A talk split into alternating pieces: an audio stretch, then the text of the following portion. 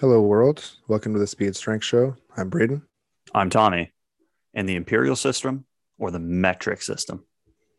Oh, metric for sure, for sure. That's hey, I'm on board with you. And but I last I checked, like 30% of our listeners are in the States though. So this could be well, controversial.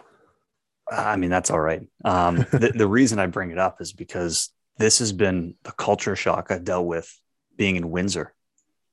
Mm, is it's mm-hmm. Canadian, but everyone uses the imperial system. Well, you're right on the border, so I, I know, and so, but it drives me nuts when we're talking about like, especially now we're in winter, like it's a little bit chillier, and we're in a shutdown. So then you have a conversation about, well, can we go outside? Can we get some of the kids to go out? And they're like, oh, it's you know, might be a little cold today. It's 42 degrees. I'm like, it's not 42 degrees. It's minus five. Like, or yeah. I don't even know what it directly works to, but like as soon as I hear, oh, it's 35 or it's 45, I think sweltering hot. Yeah. But they're oh, all yeah. running with the imperial system here mm-hmm. and using Fahrenheit, which I don't even know. All I know is I think 68 degrees Fahrenheit is 20 degrees Celsius. After that, no idea. I think the one that I know, I, I think 32 is zero. Oh, is that what zero is? I think so. I, I, I don't even know to be honest. I'm, I'm not certain, but I'm pretty I like I I'm confident. Um, but yeah, that's that's Fahrenheit is the one that makes the least sense to me of all of them. I think. Like, what is it in reference to? You know, like. Well, they don't just, even have a mutual zero point. That's what I mean. Like, I mean, like, I guess other than absolute zero, which is like what minus 273 kelvins or whatever. No one yeah. even uses kelvins. That's like a science lab thing that people yeah, do. Exactly. But I don't know. Like it's it's so like the metric system where like we use a lot of the imperial system based off of habit. Like recipes are in cups and ounces and whatnot. Yeah. Um, and like height is in feet and inches. centimeters is fine, but people our driver's license are in centimeters. Centimeters, yep, that's right. Um, but uh, yeah, like the metric system just makes so much sense. Oh, it's so nice. It's so nice like not only tell everyone here not only is it like it's based on tens which is so much easier to do math and to count. Just move the decimal. Done. Um but yeah like zero degrees celsius is when water freezes. 100 degrees celsius is when water boils. Um even just like a kilogram is the weight of one liter of water. Like it's it's all just based off of how water works which is like the most ubiquitous thing you it's know? everywhere. Yeah. Well, and, and and maybe it's because like in Canada we have a lot of water, and where this all started in Britain, you're surrounded by water. So, like maybe that's part of it, but it's just more intuitive. Like you said, it's all in tens. It's easy to do the math. Mm-hmm. Like anyone who's like, oh yeah, it's easy with imperial math. No, it's not. Like it's easy if you have a calculator in front of you. And I get that everyone now has a calculator on their phone and whatever, but like you still have to remember all the conversions. You still have to remember all the conversions where for the metric system you don't. And I don't even need to take out my phone and get the calculator and figure out whatever. I just move the decimal place over. I'm like, oh, yeah, that's a thousand meters or a kilometer. You can roll with either because it's so yeah. easy to do the math. Yeah, it's yeah, so and yeah, it's so strange to me. Like just like all the conversions, it seems it seems so random. It, like it just doesn't make any sense. It doesn't 12. make any sense. It, it just, and I get maybe if you grew up with it and it's all you know, then it makes sense because it's all you know. But it it just it doesn't click with my brain. It doesn't register. Well, yeah, it's like it. Yeah, just the. It doesn't seem like there's rules. It seems like there's just like one time one person came up with something and they're like, yeah, we'll throw that into.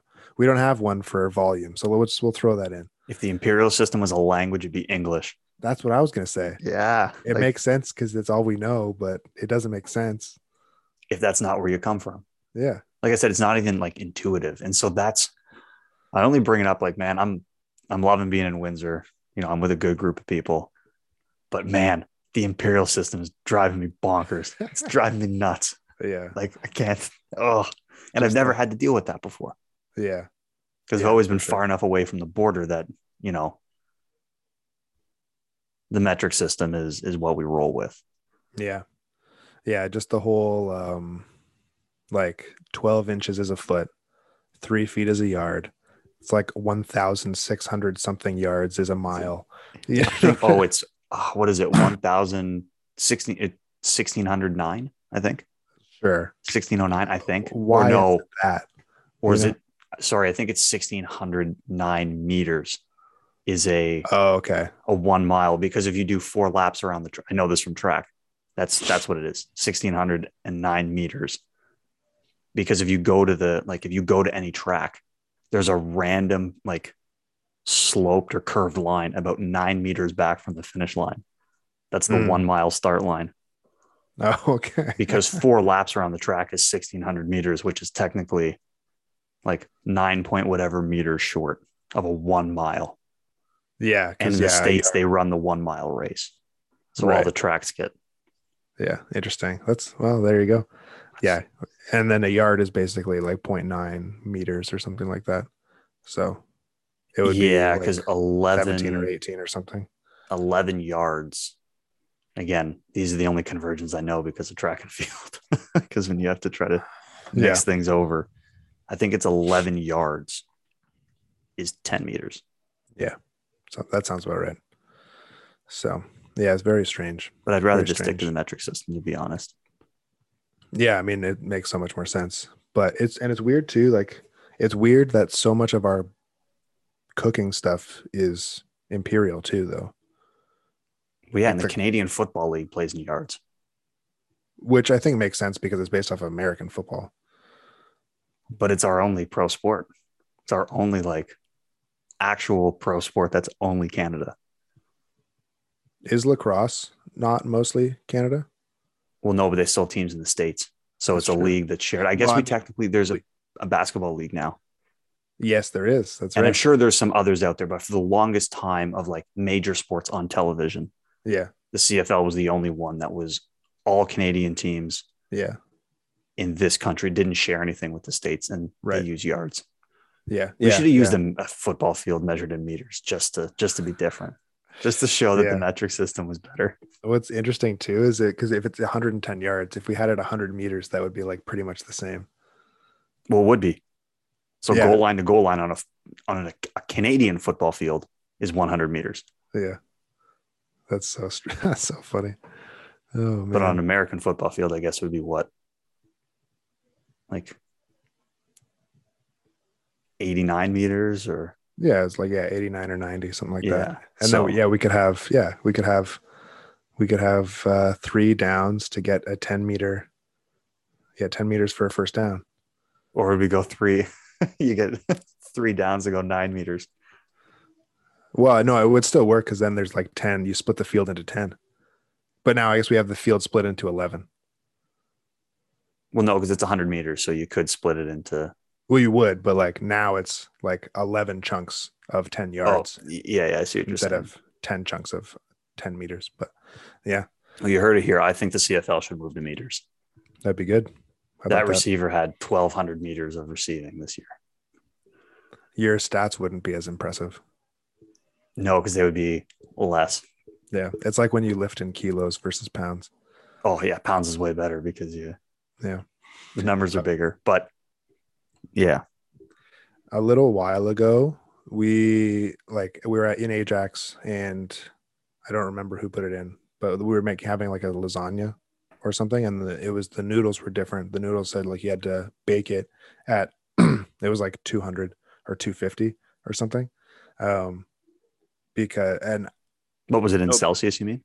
it was in celsius Okay. nobody thought to check so they put it in and it was supposed to be like 40 minutes and then they checked and it was like it's not really done at all and i'm like 40 minutes at 250 seems really low It you does. know? and then like looked at the package and was of course it's in celsius so we got what's that? 450 okay crank it up you know? So weird but yeah i don't know where that the noodles must have been from the uk or something.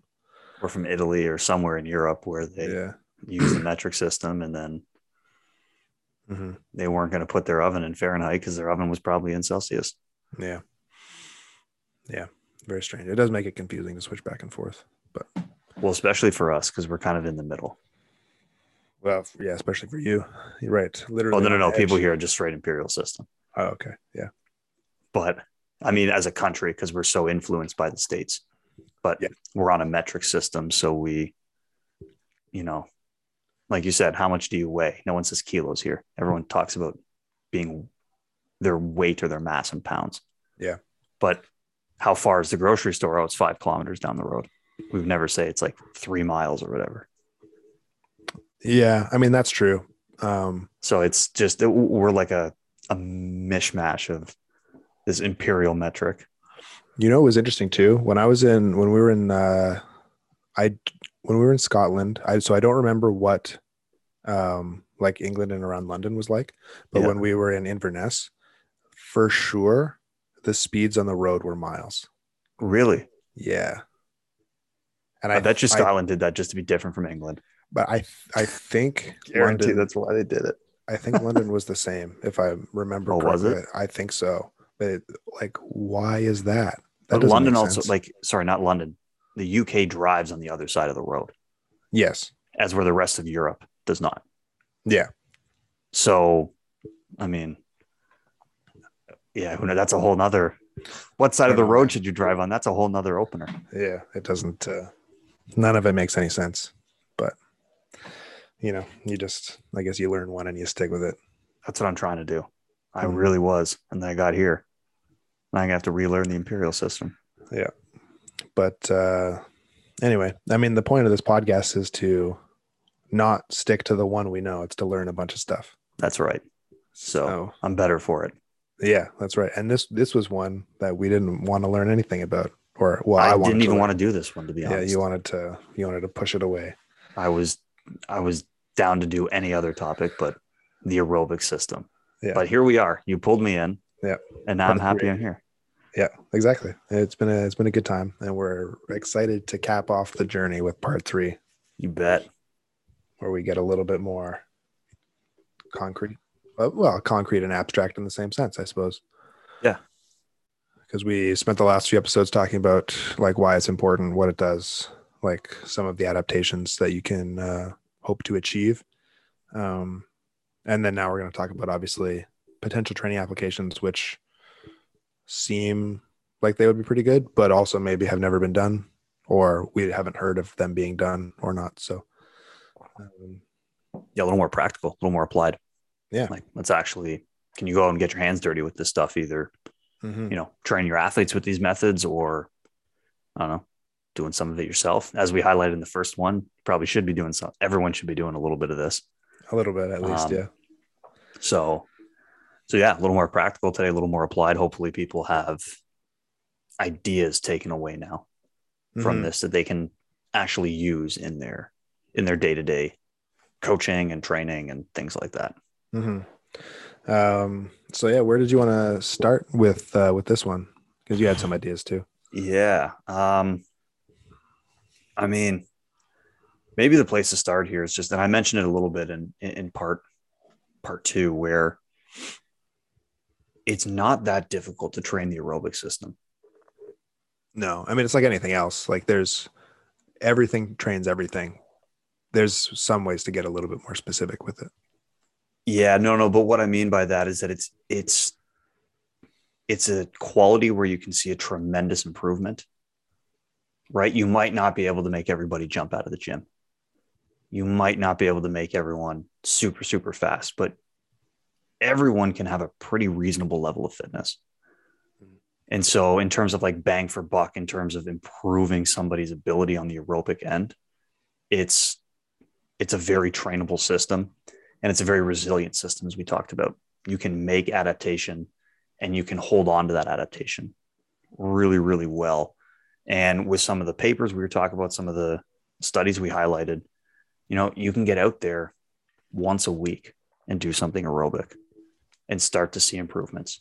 You know you go for a jog on one day and the next week you go for a jog and it probably feels a little easier. And the week after that it's a little easier and so on and so forth and you can create a lot of adaptation so i think that's one of the the big things i try to think about and this has reminded me of it doing this series is that it's a very trainable quality and it doesn't have to be the be all and end all of your training. Especially on the speed power side we can still get out once a week and do some aerobic stuff and we can get better and we can stay fit And it doesn't need to be like, oh, we need to put speed stuff on pause or strength stuff on pause or ignore those things because we need to do four days of aerobic training a week. And so it's, I think that's maybe a place to start is that it's a very flexible thing that you can work into your training, regardless of what sport, regardless of if you're playing a sport or not, regardless of what level you're at. Yeah, for sure. It, it can be very flexible. And especially like if you don't do that much, it doesn't take that much to like get an adaptation. Like you said, going out once a week for 20 minutes, that's fine. You know, that'll be enough. And, and then like going out once, like once you've built up some of it, like continuing to go out once a week or every other week or every, yeah. you know, three or four weeks, whatever, it'll be or the enough. volume doesn't even need to be as high or the intensity doesn't need to be no as and assuming, much you can yeah and if if you are playing a sport you know assuming there is a reasonable level of aerobic requirements in your sport like practice will probably be enough or games will probably be enough to maintain what you've built. So that's kind of that was my thought too like if it's an important thing for your sport then you know you might want to dedicate some time early in the off season to like to develop it. But once you've developed it you don't need to do much to maintain it you know? So it, it could be one of those things where yeah just like just like everyone wants to get in and like do volume work at the beginning of the off season or whatever like build up your capacity um it could be good like in conjunction with that potentially um and then you don't need to do much to maintain it later on when you're trying to develop more of the speed power stuff as well. Well and that's exactly it. So i think what i'm getting at is you know we're both in the speed speed power strength realm of you know most of the training and most of the athletes that we work with is that there's really not an excuse for us to exclude it simply because our coaching and our athletes live more on the anaerobic side because like let's be real if i send speed power athlete once a week to go do a 20 or 25 minute run it's not going to take away from the other stuff that we're doing yeah, not necessarily. Like it it it does depend. Like there is evidence to show that there is like there is interference. There can be interference for sure.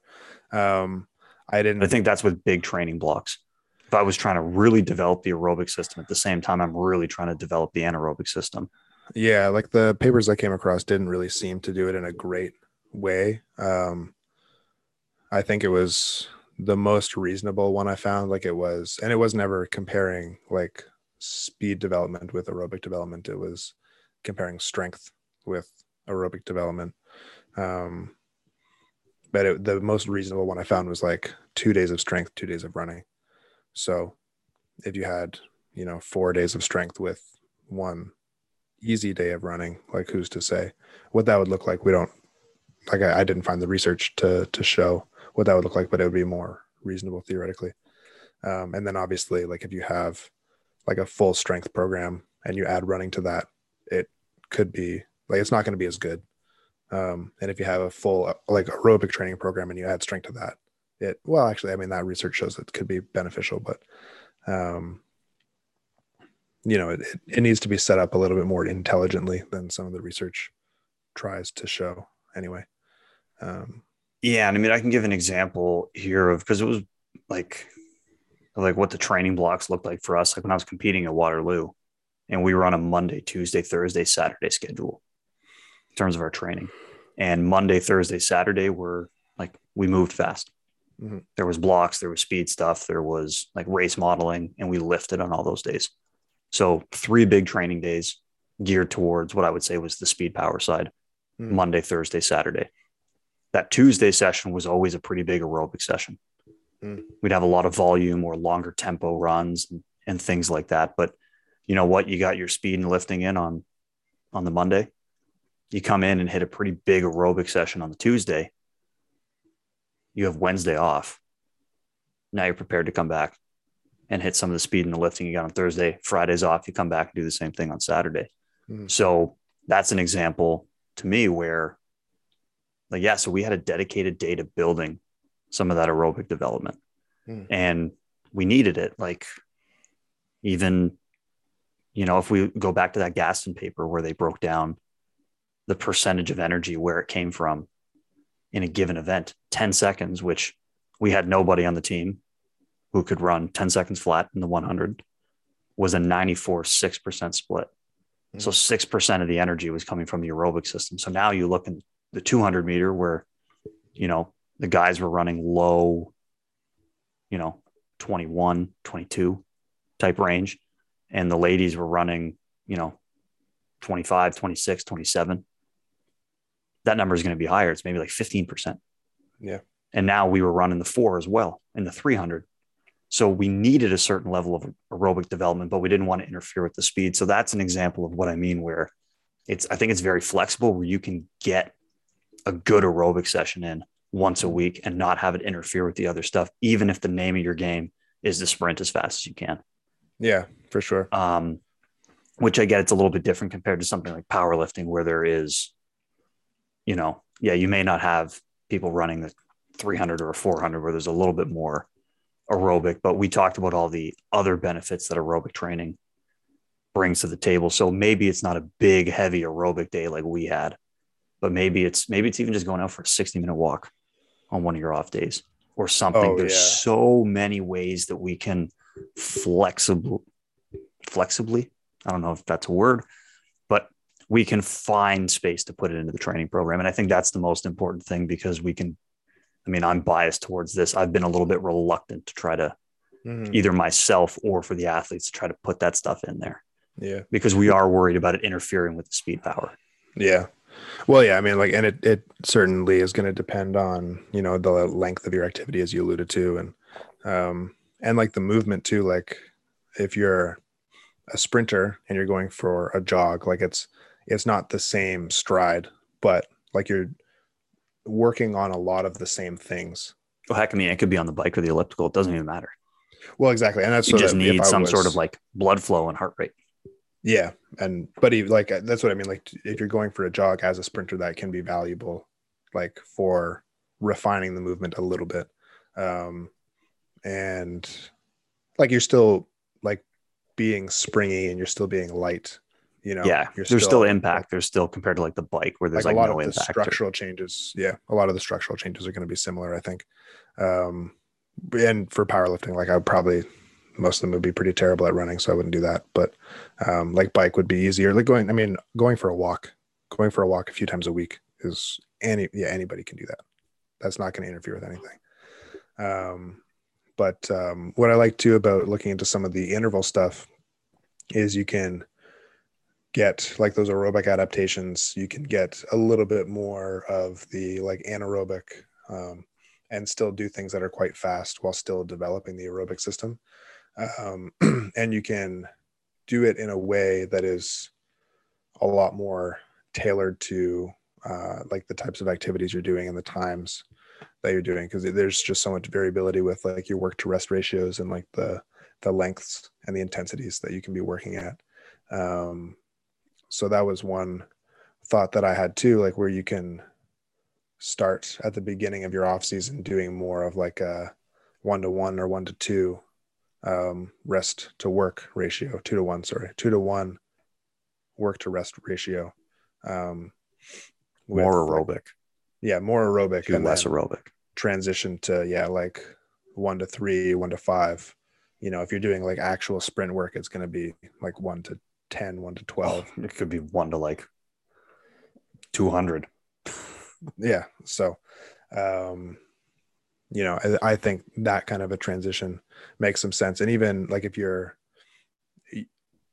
i wouldn't do super long work uh or rest intervals if you're going like uh with the one to one or two to one because if you you know do like a a one minute um sprint or even like longer if you're doing like a three minute sprint to a three minute rest like you're that three minutes is becoming quite like more like a jog and then you're like really really recovered by the end of three minutes anyway. So doing more like a 10 second 10 second or like a 20 second 10 second would keep it quite aerobic and then you don't need to be um, super intense and then you have a little bit more freedom when you get into like the one to three uh, one to five range where you can do stuff that's like 30 seconds long or a minute long or whatever um, but working all up and down that spectrum i think would be really valuable and a really easy way to transition from one into the other um, and maintain throughout the off season.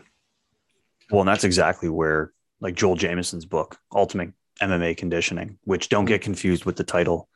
Yes, he works with with fighters, he works with combat sport athletes, but the the book is geared towards energy system development. And the ideas and the concepts can be taken from that and put into any any sporting context, any environment, whatever. It's not.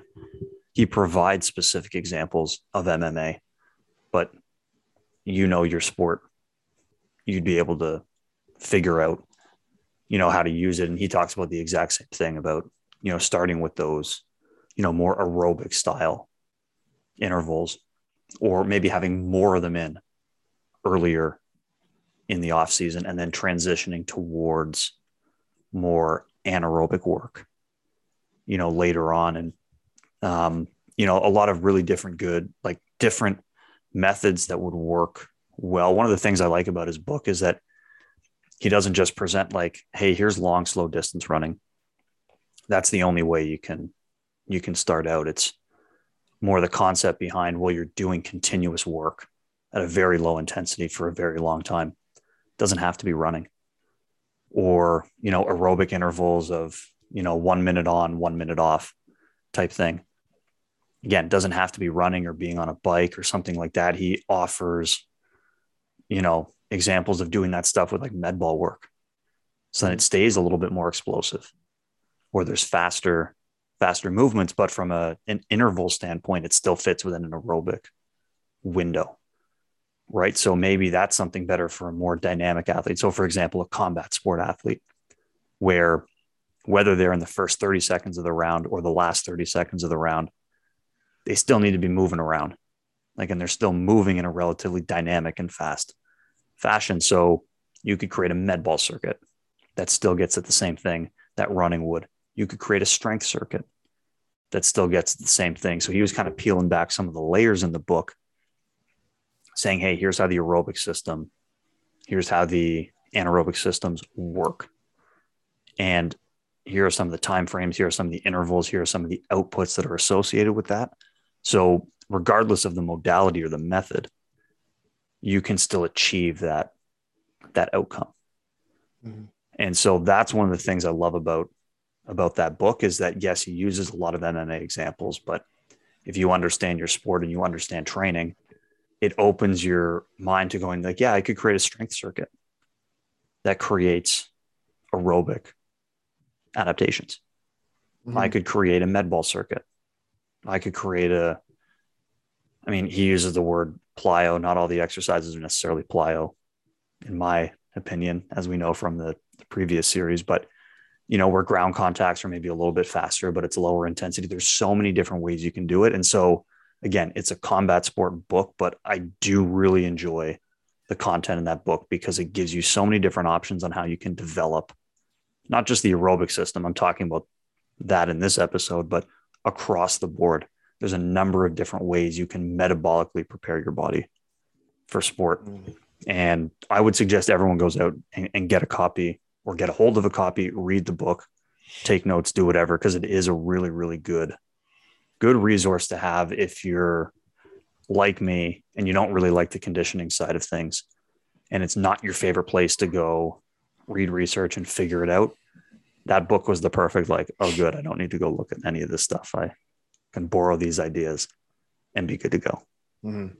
yeah i mean that's a really great point that uh, like one i mean it's, it's it's intuitive if you think about it but um, there are a number of attributes to conditioning or interval work that you can modify. Like we talked about the work to rest ratio the lengths of both of those intervals the intensity of both of those intervals um, and then the activity you're doing as well is a really really great thing to keep in mind that you can and it doesn't have to be like um like I, I find myself getting caught in the like okay if we're doing cardio there's running there's biking there's elliptical there's rowing that's it right but no you can do kettlebell swings. You're talking like I remember there was one time where you were doing uh, like something akin to like interval work with the kettlebell or Oh like, my- oh my like God, 500 Dan swings Johns. or whatever. Oh, that 10,000 kettlebell swing challenge. Yeah, that you want to talk about aerobic? That was aerobic. Yeah. yeah. I was But it's dying. explosive at the same time too, right? Yeah. Now, was I swinging the kettlebell as violently as I would if I was just picking up a heavy kettlebell and doing eight swings? Absolutely not. But like you said, there's still this like rhythmical, Yeah. explosive element. And that's, I don't know, have you read Ultimate MMA? No, I haven't. I haven't. Okay. But uh, I definitely should. But it's it's nice how he lays it out because he'll talk about, for example, like you know the cardiac output method or long slow distance method or you know the lactic power method or whatever. He breaks down all the different types of conditioning, but then he provides like here's what you could do as a strength circuit. Here's what you could do if you wanted to like move around. Here's some like med ball stuff or jumping or this or that. So Mhm. again, like you said, it opens your mind a little bit to not thinking, oh, in order to do speed work, I have to just sprint. Or in order to do max strength, I can only lift heavy barbell weights. In order to do conditioning, I can only run. Like it doesn't doesn't trap you into that thinking. Mm-hmm. And again, it's giving me ideas where, like, for example, on some of those off or lower intensity days, yeah, I've played around with providing my athletes with, you know, a few tempo runs. And then you do some lighter kettlebell swings or a little med ball circuit that's Mm-hmm. a little bit snappier, still low intensity. And then we go back and do some more tempo runs. And then we come back to the med ball circuit. And then we go back to the Mhm. tempo runs. So we're still, it's continuous. We're always moving, has that aerobic element, but it's not like slow and grindy where we're just pounding the pavement and moving along. It, it feels a little bit more like I'm developing the aerobic system in a more responsible way based on what those Mm. athletes need. Yeah. Well, and it's great too that, yeah, to keep that in mind that you can really tailor the type of conditioning work that you're doing to like the athletes that you have in the sports they compete in, you know. Um, so obviously for track doing something that is a little bit more explosive and reactive and bouncy in nature makes sense. Um, doing a strength circuit, like I can, I can see myself, you know, like actually programming a strength circuit on like an easier day or, um, And maybe We- it's isolation stuff that you would be doing with your power lifters on other days, yeah, it could be. Yeah. but sure. you circuit some of that isolation work together. Mhm. Yeah. And then you get like, who, who knows? There's a bunch of different ways you could do it. But like you Yeah. said, it, it opens your mind to thinking about it differently. Yeah, because like the the aerobic side of it is really just like essentially it is a work to rest ratio or like a time and intensity that you're doing stuff, but the activity that you're doing can be anything. Exactly. Um, Uh, well, we talked, the heart is dumb. The heart and the vessels are dumb. Yeah. And they don't know what you're doing. It just knows I need to pump out at this heart rate, X number of blood Yeah, or And X number of milliliters of blood, whatever. and it's helpful to know too, like what kind of adaptations you're going after. Like we talked about, like you know, a bunch of different things that you can hope to accomplish with this type of training in the last episode. Um, so if you are going after like the blood vessel, the heart, the blood adaptations, then it doesn't matter. Like as long as you are elevating your heart rate, then you're doing it. Um, if you want to go after some of the muscular adaptations, then you have to be a little bit more specific. Um, if you get to the movements and things like that. yeah, exactly. Um, and some of the like metabolite clearance things, then the intensity matters a little bit more. Um, but you know, if you know what you're trying to do, then you can be a lot more specific or free with what you're attempting to select. You know, um, so that's that's good to keep in mind for sure.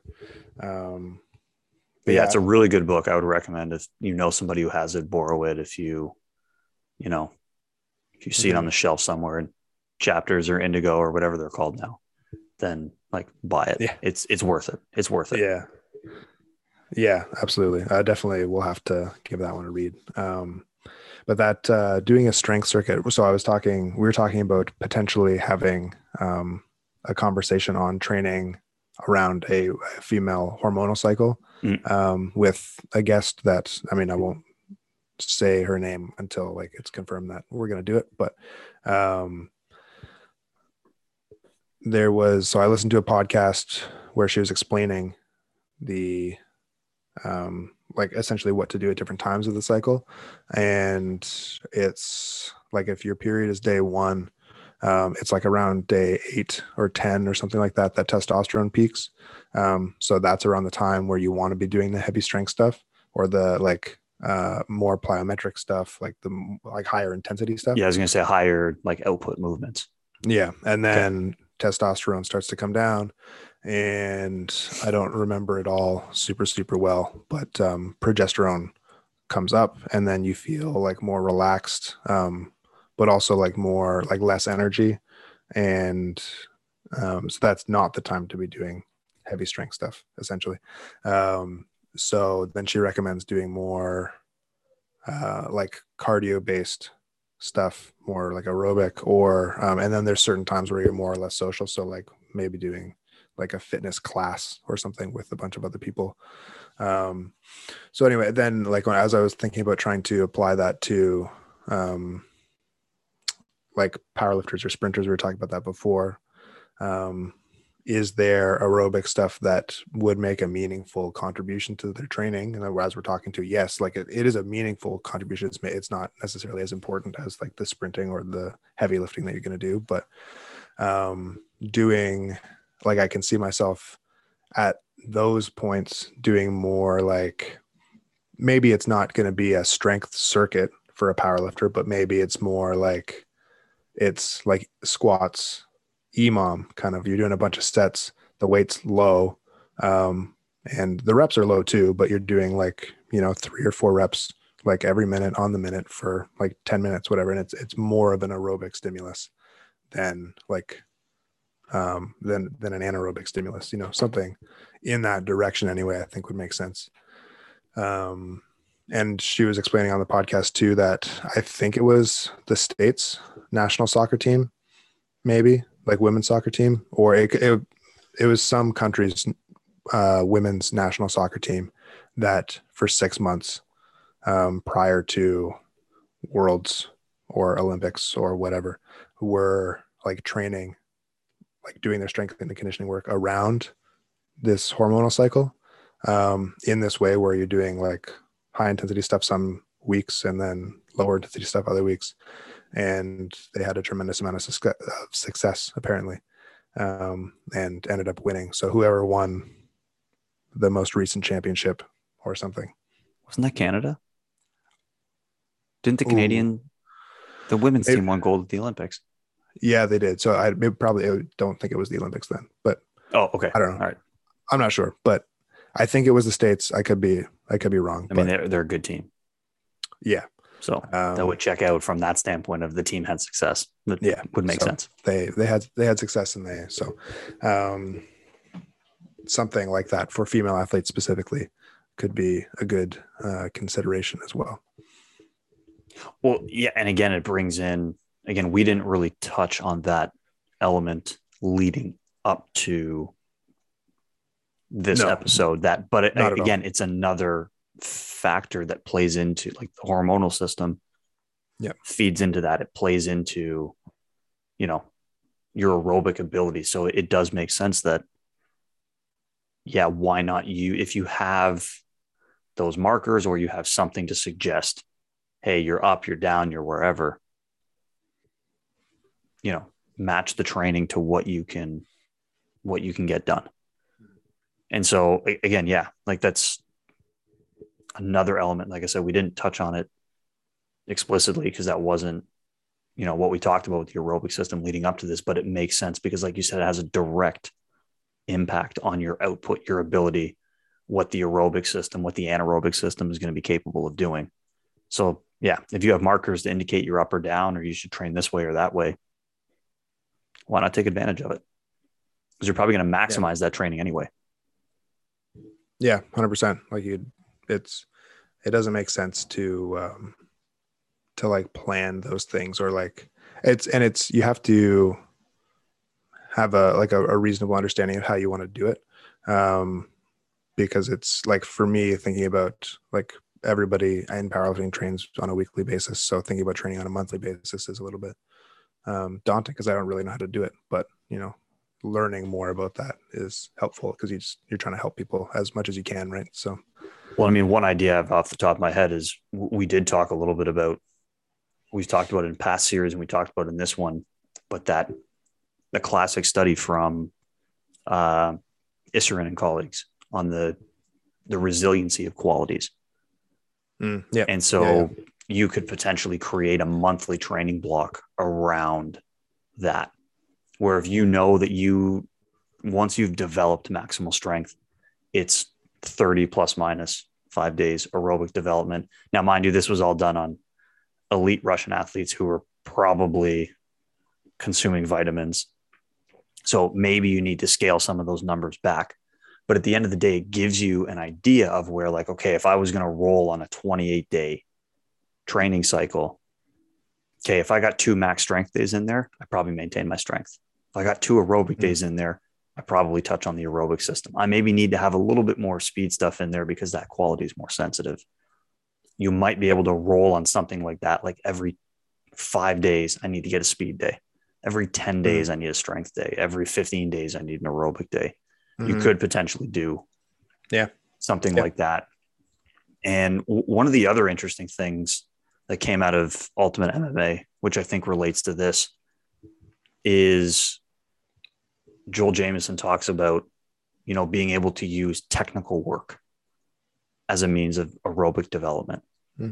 and so there's lighter intensity sparring or rolling or combat movements he was able to use to work into that development which what you're talking about here with the cycle might work well too.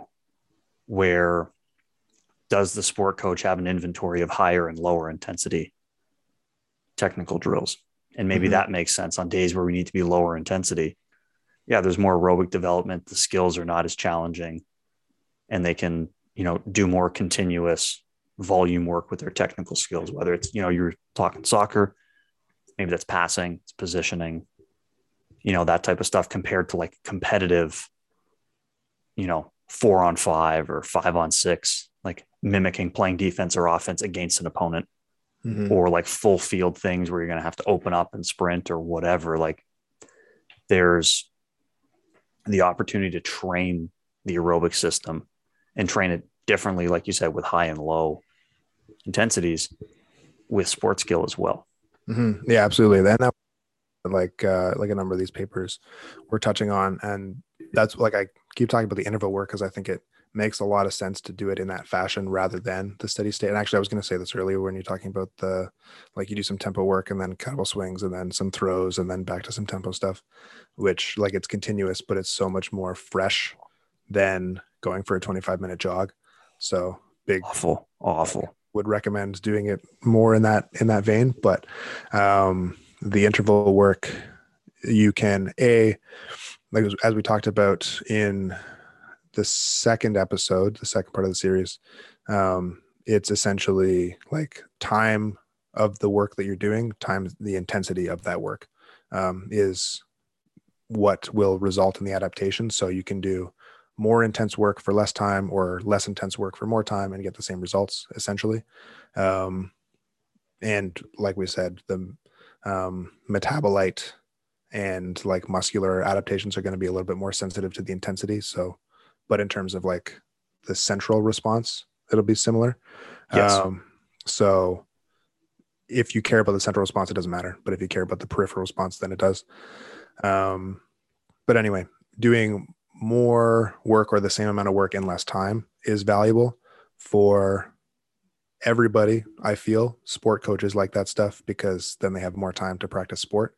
Um, and then you can also do low level skills as part of your recovery in between the intervals as well.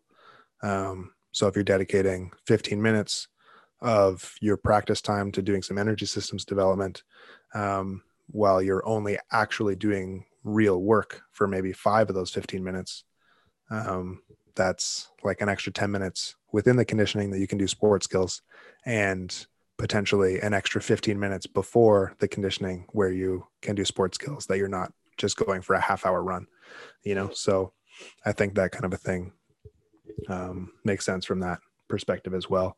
And then also there's papers on like setting up like small sided games or larger sided games just to, to it gives you the same stimulus and you can manipulate you know the size of the field the number of players um, on one side or the other side or um, i don't remember if there was any studies talking about like using two balls instead of one or something like that.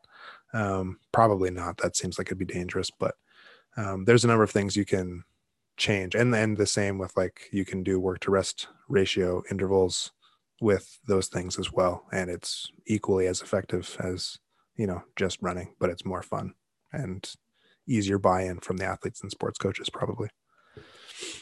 Well and that goes back to the point like when i have here starred like a hundred times and question marks everywhere like what's actually the value of conditioning and I don't mean the value of developing your aerobic or anaerobic systems to be prepared to play your sport. I mean the value of like traditional conditioning where we think of, you know, running back and forth on the line or going for a 20 minute jog or riding the bike for an hour.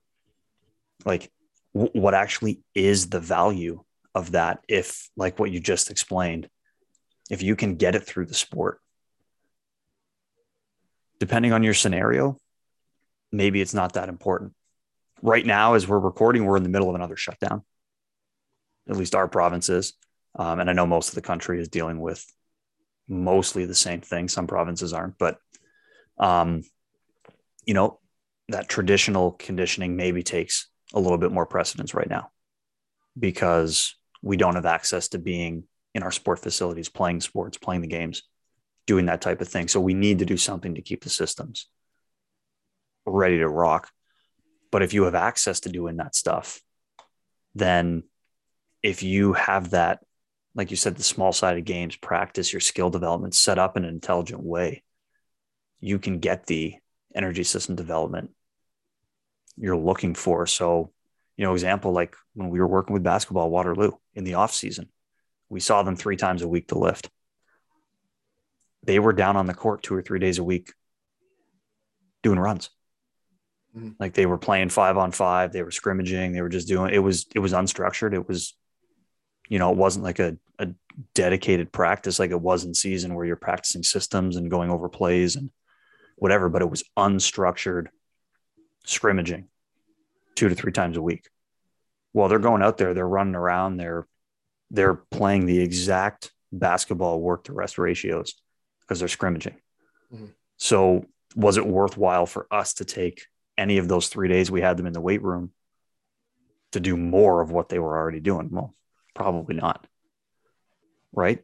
Now, if they weren't out there two or three times a week, we probably need to find some time to do some conditioning and make sure they're prepared to hit the court again when they're they're going back. So I think it it obviously always depends, always depends on your scenario, but um I think like what you talked about with some of the small sided games and the benefits of sport practice, you really, I think, have to take a look at your environment, your surroundings, and what you're in to decide like, is it worth to have dedicated conditioning time?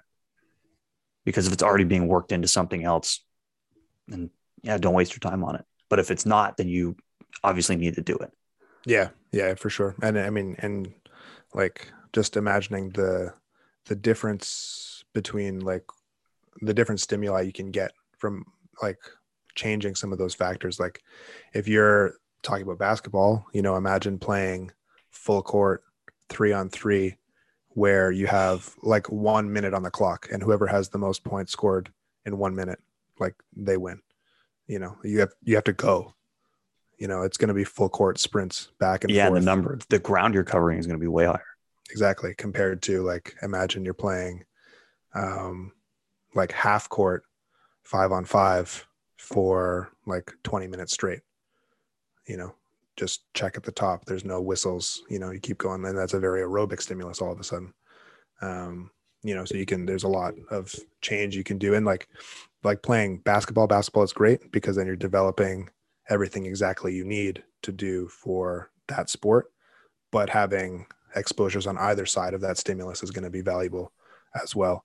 Um, and one uh, one paper that I came across was talking about a fatigue index, which I think is a, a really valuable tool potentially to assess some of this stuff. Like, um, if you're not doing any aerobic work, then you need to do some aerobic work. We know that, but if you are doing some, how do you know which athletes need more, which athletes need less?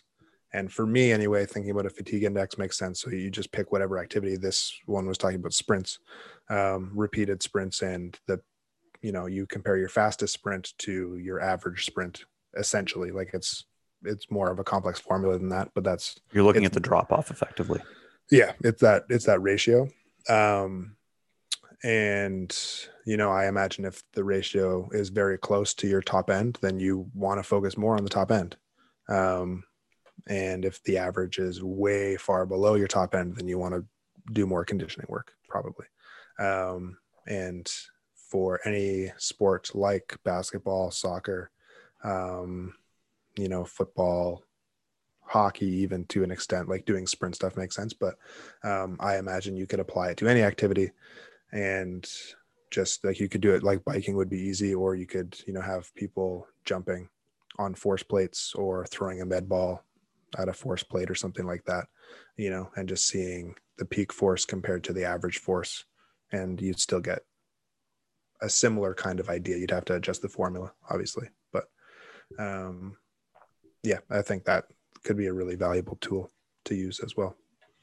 Yeah, like you said, the fatigue index is, I mean, it's in a number of different tests, and there's a lot of sports specific tests too that look at that type of stuff. Um, I know there's one for rugby where you have to like get up and then run and then get down and then get up and then run, and it's mimicking the the getting up and getting down. So they, there are some versions of that where, like you said, there's this this drop off or this fatigue index that's associated with it, but it looks different based on.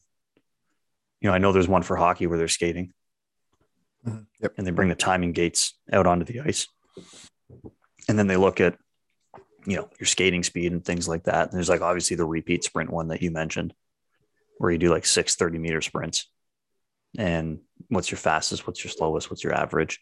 Mm-hmm. So yeah, like it it's one of those things where you know how creative do you want to get with it? Mm-hmm. How well do you know your environment that you can create something that you know is relevant to what you're yeah you're actually doing and yeah. i think that's you know, probably the most important thing because everyone's environment is going to be a little bit different. Not everyone's dealing with the same resources, same team, same sport.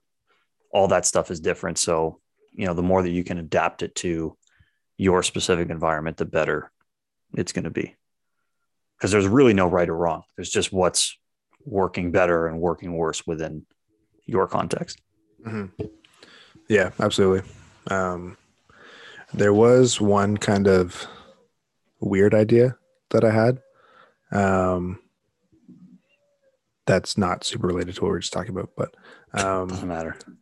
There was one paper that I read. It was about the interference of strength and uh, aerobic training, um, and they were testing. They did a number of different tests, and essentially, if you focus on strength, uh, you can build strength and maintain everything else except like sprint and jump performance do tend to go up as strength goes up, um, which is valuable. But um, strength training was enough to maintain endurance performance, um, and endurance training was enough to maintain speed and jump performance, um, and strength as well. Um, Interesting. I wouldn't have thought that. Yeah, and then like I mean, I don't remember. I think the subjects were athletes because I was coming across a number of uh, papers that had just normal people as their subjects and i was like nah, i don't care about this moving on. Um, but uh, so I, I, think it was athletes. I don't remember what kind of athletes it was. Um, but then they were talking about too um, with the endurance training it affected like squat performance or sorry no this was a different paper. Um, doing strength training concurrently with aerobic training. Um, squat performance didn't really go up that much, but bench press performance went up not as much as it did with like strength training by itself, but still like a really significant amount. Um, so to me, that means that the interference is local. So if you're running, then you're not going to be able to squat as well, but you'll be able to bench better. Um, comparatively, if your aerobic training is like an arm cycle ergometer yeah, or something like that. Those are brutal, um, by the way. Yeah, or like the ski machine or something. Yeah. Uh, then you could probably still improve your squatting to a pretty reasonable degree. Um, so to me, if, if you care a lot about the um, like central adaptations and don't care as much about like the muscular adaptations to endurance training, then you could like alter I have a one block that's like upper body speed strength power um, with lower body conditioning and then vice versa like two blocks later or something like that. Um, well yeah it'd be a work around the potential local interference that you're talking about. Yeah. Yeah. and again i think that highlights the why it's important. Like you said do you understand are you going after a central adaptation or are you going after a local adaptation or is it a combination of both? Yeah because it will influence potentially what you do mm-hmm. in in your training. Yeah and that makes sense. Yeah. Because you're not doing it that way then like you said you may end up with an unintended consequence of you know oh i thought squat was going to go up more or i thought i was going to be running faster jumping higher or whatever it is. And it may not happen because then you didn't account for potential local interference. Yeah yeah so yeah and i guess the, the take home is just you got to understand that the adaptations and your sport and what are you what are you trying to improve? You know what is everything you want to improve? And then how can you make it work for you with like um, selecting the appropriate activities and appropriate intensities and, and whatnot? Yeah and that's all like that's not just aerobic training. That's probably every training topic we've discussed yeah. works the exact same way you need to know what you're going after and why you're going after it mm-hmm. and then once you understand that then it's a lot easier to let the building blocks you know put them into place mm-hmm. and you know know that you're probably we never know for sure but you're giving yourself a good chance or that it's probable you're going to get the outcome that you're you're looking for. Mm-hmm. Yeah. Um, and the only other thing that I wanted to say anyway was that I we've touched on it like saying that the intensity matters, but I think there is value in treating it similar to other activities as well, where you are like generally speaking increasing the intensity throughout the off season. Um, just because like there's value in all levels of the intensity um, and there's certain attributes that respond better to more intensity and then that way it's just like it's a progressive stimulus you know like if i don't know i haven't seen the research on it but i can imagine if you do a lot of high intensity interval work going back to doing steady state exercise at 60% vo2 is not going to be as potent as if you started there. You know, if you started at 60% and then built up to like you're doing 80% continuous and then you're getting into like 85, 90, 95 interval work and then pushing into like the 130% interval work, I imagine that would make you'd get a lot more out of each stage. At least in my head, that makes sense. And that's similar to like how you would periodize any other attribute, essentially. Well, to me, they're all so different that I don't yeah. actually know. Like if I was doing interval work at 95%, I'd probably feel pretty trash going back yeah. to doing the continuous work at 60 because it's just not what I'm prepared for. Well, so then I, mean, I still think you would adapt well. and you would get that that stimulus. You know what I mean? Like that's the um I guess, I guess the thought that I have there, it. it's it's specific to different things. So I'm thinking about it more from the central adaptation. For sure, the peripheral is going to be completely different. Um, like how, how the muscles are going to adapt because you're using different fiber types. Um, you're like accruing, you know, different levels of metabolites and things like that.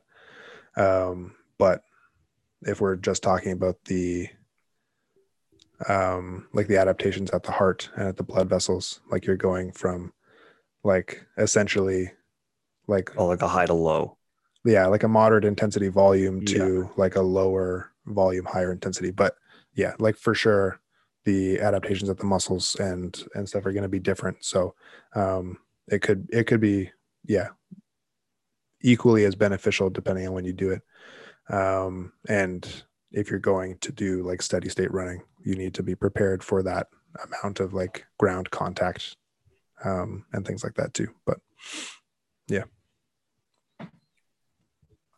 But yeah, it just goes to show. I think there's so many different ways you can do this. Yeah, hundred percent. And So, get creative. we- yeah, exactly. Get creative. And we know that the aerobic system is important. We know there's benefit to to having some of it in there. Yes, an endurance athlete is going to need way more of it than a team sport or speed power athlete, depending on what they're doing. Absolutely. But I think there's enough ways that we can we can implement this in a creative way where, yeah, if you need it three or four times a week, here it is. But if you just need to have it in there once a week to get, you know, your minimum effective dosage to improve on it and have the aerobic system where it needs to be. Yeah. Then you have options as well. So I think that's Yeah, you know, don't overlook it and don't just exclude it because we think of sport, team sport, and speed power sports as being all about that, and that there's no aerobic or fitness, air quotations, fitness, you know, contributions that that are being made. Yeah, Because I know Yeah. I've thought that way before. Ah, don't worry about the aerobic system; it doesn't actually matter. yeah, yeah, definitely don't ignore it. Um, but also if it's not like a major, major part of your sport, like don't spend too much time stressing about it. Just try to exactly. like find a way to make it, you know, enjoyable for the athletes. Find a way to do other things with that time as well. You know, if you can work on support skills as we're talking about, or um, you know, work on like more of the uh, elasticity piece or strength piece or hypertrophy piece or whatever. Um, something that's also beneficial for your sport with that time, then it's, I mean, it's like anything else. You want to, you have a finite amount of time and adaptation quality. So you want to like select the most appropriate things to be doing with that time. You Optimize wanna- it. like exactly like you don't want to have this like i have one exercise for strength i have one exercise for speed i have one exercise for power i have one exercise for endurance you know like you want to if you can do more things with less stuff then do it for sure um yeah and i mean a- an important part of making uh especially if you're going for a long run to make that enjoyable you want to have some good tunes that you're playing um I don't know how you could do it without it. Yeah or even Man, I'm I going mean- for 20 or 25 minute jogs right now once a week. And I hate them. you should break them down into you know some more friendly intervals Not yet. Almost. Almost there. all right um yeah so what are you listening to on your runs or otherwise Um, well, I haven't been listening to this on my runs, but I wanted to share. I've been listening to uh I guess a it's one person. I was about to say a band, but I guess one person's on a composer, whatever, musical artist. Um Starcadian. starcadian interesting Yeah, super groovy, super catchy, kind of synth wave. They're actually listed as like a film composer okay because they make ear movies. oh that's an interesting name You know what I mean? Like, and and it's kind of true because they're they're in that synth wave stuff, but apparently they do produce films and they do, you know, writing and other things like that. They're just an artist, it appears. Um, but yeah, just really kind of like 80s sounding, but has funk elements in it, but it sounds like it's from the future. But it has this retro feel to it. Like it's just a lot of really kind of catchy songs and a lot of like atmospheric songs that almost tell a story. Mm. Um, and I think it's because a lot of I didn't realize this until I watched a documentary on it the other day, but a lot of synthwave artists like have a background in filmmaking oh interesting because when you're first starting out, you have to learn how to do everything. So you know how to do camera, you know how to create the story, you know how to edit the film, and you also have to compose music Hmm. and the soundtracks that go in because you can't afford to hire a composer because you're on a one person budget. So there's a lot of synthwave artists that started out in film and then stayed in music and became like composers for creating music that you hear in in movies and as backing tracks and things like that. So Mhm. but yeah, the stuff is like super groovy, super catchy. Like 100% you will dance, you will sing along. Like it's impossible not to with some of it.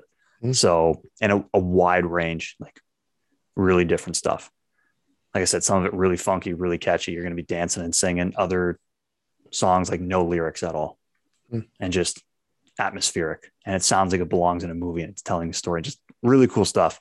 So I've been I've been jamming out to a lot of Starcadian recently. Yeah, yeah, that sounds like it'd be a fun thing to check out for sure. A lot, uh, a lot to suit different moods, different a roller coaster ride. Yeah, I bet. Yeah. I bet. Very cool. Um, What about you? What are you what, what are you listening to as you go on your 20 minute runs? I'm not doing any 20 minute Yeah, runs. I'll tell you that. I know. Um, I so I can't remember. What, I think the last one I shared was Lil Nas X. So I, I don't yes, listen to yes, a lot. that was the last one. Yeah, Yes. okay. We we talked uh, before the show that I don't have a lot of time to listen to stuff lately, so uh, I try to keep it, you know, so that I can share a new thing every episode. Um, but I recently, my brother told me a while ago about um, the Longest Johns, who I have mentioned on the show before. Yeah. Because I I found them, I told him, and then he told me when they had a new album called their Land Shanties album because they are a, a sea shanties group. Um, and then they wrote uh, seven songs, and it's in an album. Um, they're land shanties, so it's instead of a ship, it's a car. Instead of Oh. a sea, it's a road. Um, and they are so funny. They're phenomenal, and like they sound great too. Like they're it's really well produced, really well done. Their voices are great, um, but just the content is hilarious.